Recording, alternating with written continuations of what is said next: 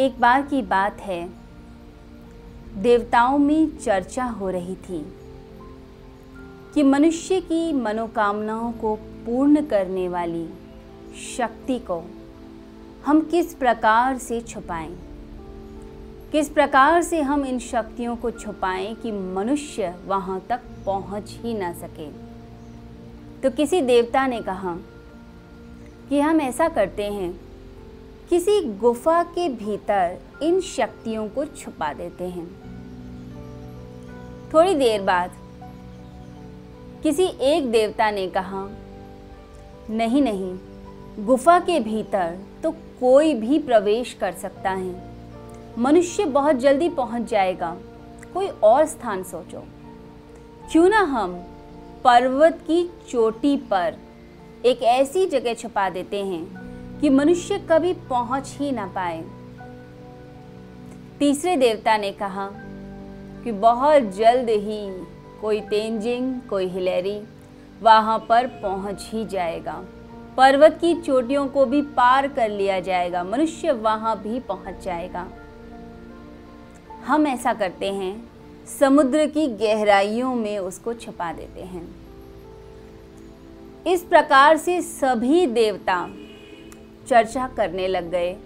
सभी ने कहा अलग अलग स्थानों के बारे में चर्चा की और कहा कि हम इन स्थानों पर इन शक्तियों को छुपाते हैं। चर्चा बहुत देर तक चलती रही। कोई समुद्र की गहराई की बात करता तो कोई पर्वत की चोटी की बात करता। कोई पृथ्वी के अंदर शक्तियों को छुपाने की बातें कर रहा था।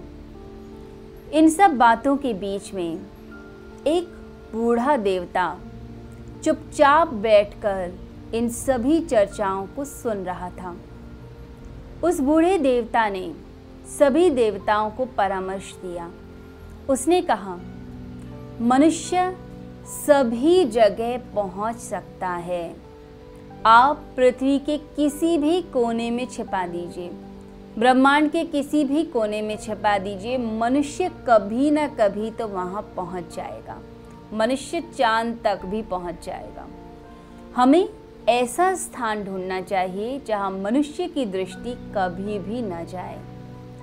तो मेरे ख्याल से आप मनुष्य की मनोकामनाओं को पूर्ण करने वाली शक्तियों को मनुष्य के भीतर ही छपा दीजिए। मनुष्य सारे संसार के चक्कर लगा कर आ जाएगा, परंतु कभी भी वह अपने भीतर झाँक कर नहीं देखेगा और वह शक्तियाँ उसे मिलेंगी नहीं। कोई विरला भक्त ही वहाँ तक पहुँच पाएगा।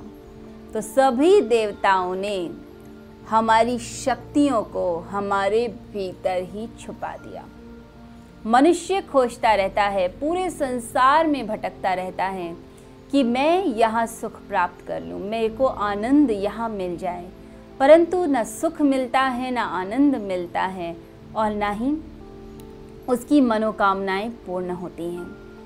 यदि मनुष्य कुछ देर के लिए रुके, अपने भीतर झांके तो उसे पता चलेगा कि असीम शक्तियों का भंडार स्वयं उसके केंद्र में है।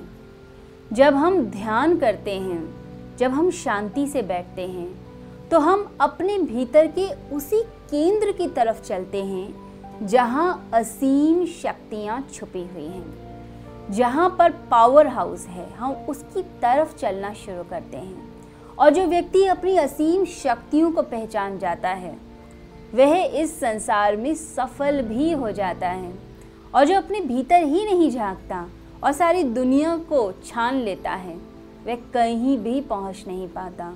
जो सार को पा लेता है, अपने भीतर के तत्व को पहचान लेता है, उसे सब कुछ मिल जाता है। और जो सारी दुनिया के चक्कर काटता रहता है, वह अंत में निराश होता है। तो अपने भीतर झांकिए, साधना का मार्ग अपनाइए। आप योग का मार्ग अपनाइए। धीरे धीरे साधना करते हुए अपने भीतर के केंद्र तक पहुँचे और अपनी असीम शक्तियों को जानिए। आज के दिन हम ध्यान साधना सीखेंगे, ध्यान के माध्यम से अपनी असीम शक्तियों को जानेंगे और परमेश्वर से उसकी ऊर्जा से कैसे कनेक्ट हुआ जाता है, इसके बारे में हम सीखेंगे। तो आइए योग और ध्यान के मार्ग पर चलते हैं।